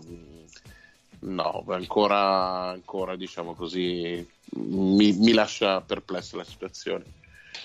Invece, come vedi, ho visto Bogdanović ai mondiali, ha fatto nelle partite, insomma, che ha giocato la Serbia, veramente bella figura. Lo vedi ancora uomo che esce dalla panca? A me Bogdan piace tantissimo, vabbè, è un giocatore fantastico che anche a livello NBA può dare la sua. E può crescere ancora, secondo me. Guarda, cioè il fatto di non essere più giovanissimo, 27 anni. Esatto. E secondo me lui è proprio quel sesto uomo che vorresti sempre avere, diciamo così, un poor man Ginobili, per capirci. E però c'è il problema che probabilmente non riuscirai a firmarlo, dovendo dare i soldi anche a Hild, che diciamo così se li ha ampiamente meritati. E da questo punto a che cifre si muove? Cioè, qual è il suo valore di mercato? Giusto per avere un'idea, 17, 20, non so, si parla si parte dai 20 secondo me. Secondo me anche messo sopra il ventello, anche perché ormai il cap è altissimo. Anche comunque stiamo parlando di uno dei migliori tiratori da tre della Lega. Quindi sì, sotto quella cifra mai. Fede, visto che sei stato silenzioso, daresti 20 milioni all'anno a Hild? Se ripete la stagione dell'anno scorso, per dal punto di vista delle percentuali da 3 ci potrebbe stare. Il problema è se dovranno economicamente effettuare una scelta tra lui e Bogdanović. Chi sceglieresti tra i due? È una bellissima domanda, è difficile, dipende veramente da come andrà la prossima stagione. Verrebbe più facile dire Hild, però Bogdanović secondo me gli sposta tanto, perché, ma forse per mettere un attimino di pepe nella discussione, abbiamo un esempio pratico di una squadra che ha sostanzialmente dato i massimi caricando il backcourt. Un esempio è Wizards, ok?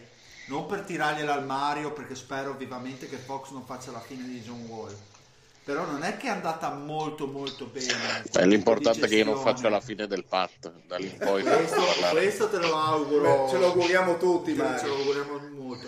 Ma dare tanti soldi a un solo reparto non paga mai tanto, ok? Siamo d'accordo con questa affermazione.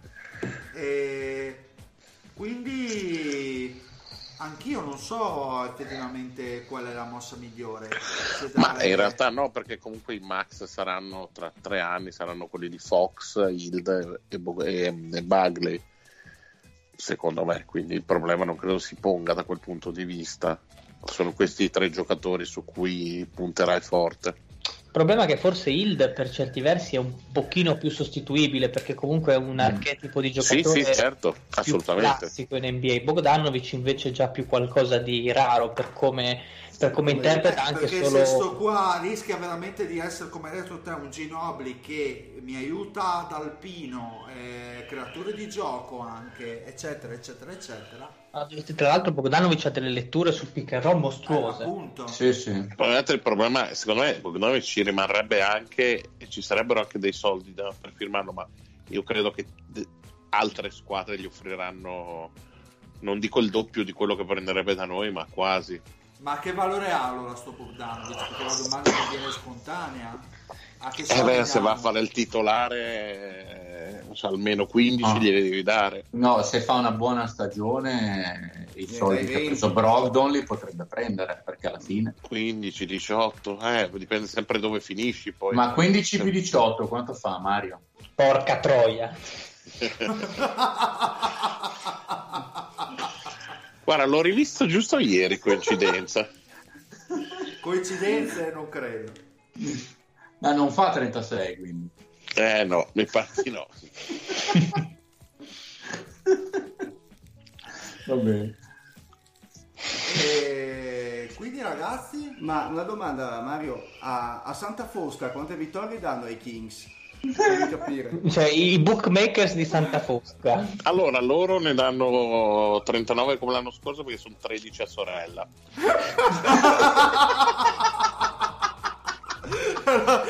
Una bellissima risposta. Era difficile uscire meglio di quelli. Sì, difficile, sì. Grande Mario. Sei sempre nei nostri cuori. Quindi confermiamo 39, zio. Attenzione, no, fermi. Il Cavaliere date 44. Infatti, no, 39 è quello che dicono il popolino, il cocchiere. Ok. Quindi Santa Fosca è il popolino. Grande stimatore. Scusa, no. Santa Fosca è il posto dove piazzano le quote e tutto. Quindi, secondo i bookmaker di Santa Fosca, e vorrebbe piazzare Mario. Esatto, Mario invece punta alto e dice: lasciatemi essere ottimista per una volta, dico 44. Ok. Tra l'altro, nelle proiezioni che ho fatto io, la quota playoff era 45, quindi mi sono dato. Quindi comunque fuori dal playoff. Quindi si è voluto parlare un attimino al culo. Borderline. Sì, guarda, dai. Secondo me l'ho letto anche, vedo che è un'opinione diffusa, potremmo giocarcela poi con San Antonio. L'importante è stare sopra i New Orleans dell'Eddy, no? No, ma mi sembravano un po' proiezioni, cioè onestamente una squadra di giovinastri come quella almeno deve ancora dimostrare tutto. Perché lì c'è l'hype. Ho capito, vabbè, e qui dai, c'è quindi c'è sarà modo di parlarne. Vai zio, dimmi la tua. 40. Mi accodo lo zio, dico anch'io 40. Io vado sopra di 1, 41. Bene, io vado sopra di 1, 42. Ok, perfetto, abbiamo fatto proprio la scaletta. Guarda che democristiani che siamo tutti uguali. Sì, è vero, noiosissimi, perché vi state cagando addosso. Manca uno che dica 17 vittorie. Perché mi state copiando, ragazzi, vi state cagando sopra. Ho chiamato la strategia già dopo una puntata. Bene ragazzi, bene, andiamo in conclusione. Allora, comunque nel frattempo, mentre Mario parlava, io ero così interessato che facevo questo. Stavo vedendo Fornelli.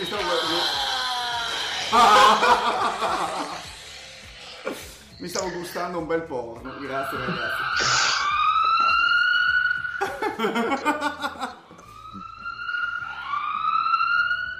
È arrivata la postale ragazzi. Bene, allora andiamo in conclusione. Abbiamo direi sviscerato in maniera ineccepibile la Pacific Division. Prossima puntata direi che facciamo la Northwest. Proprio così riveliamo già, niente suspense. Ma sai che il deal è così, no? Vuole tutto programmato. Questa stagione è la stagione della programmazione. Viva. E anche delle poche parolacce. Esatto, anche perché se c'è l'idea di andare diciamo in diretta sapete che non potete bestemmiare o ingiuriare. Ecco zio. Un saluto allo zio. Un saluto a tutti gli ascoltatori. Un saluto al Fede. Bella rega, alla prossima. Un saluto al Marione. Un saluto a tutti, tranne a quelli di Cavallicco. E ovviamente ultimo, ma non ultimo nella vita, ragazzi. L'ho preso io il primo dell'anno. Vai. Esatto. Ho voluto farti questo dono, Lorenz. Un saluto anche a te. Buonanotte, buongiorno, buonasera, a seconda di chi ci sta ascoltando. Ciao. Esatto, l'orario. Un saluto anche dal Dile e alla prossima. Bella. Oh yeah. Ciao.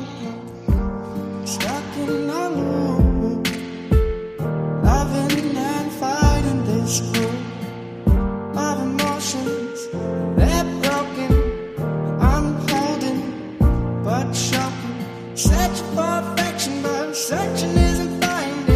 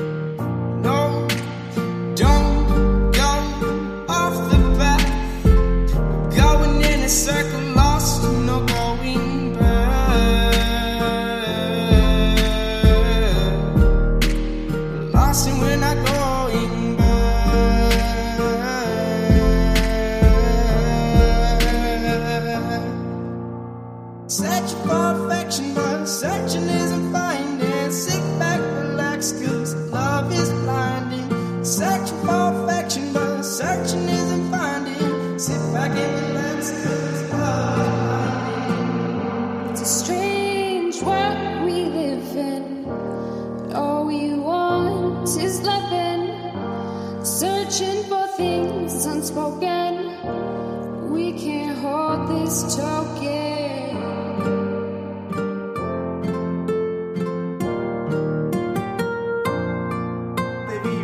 Una testa piena di corna che un culo pieno di carne. Perfetto!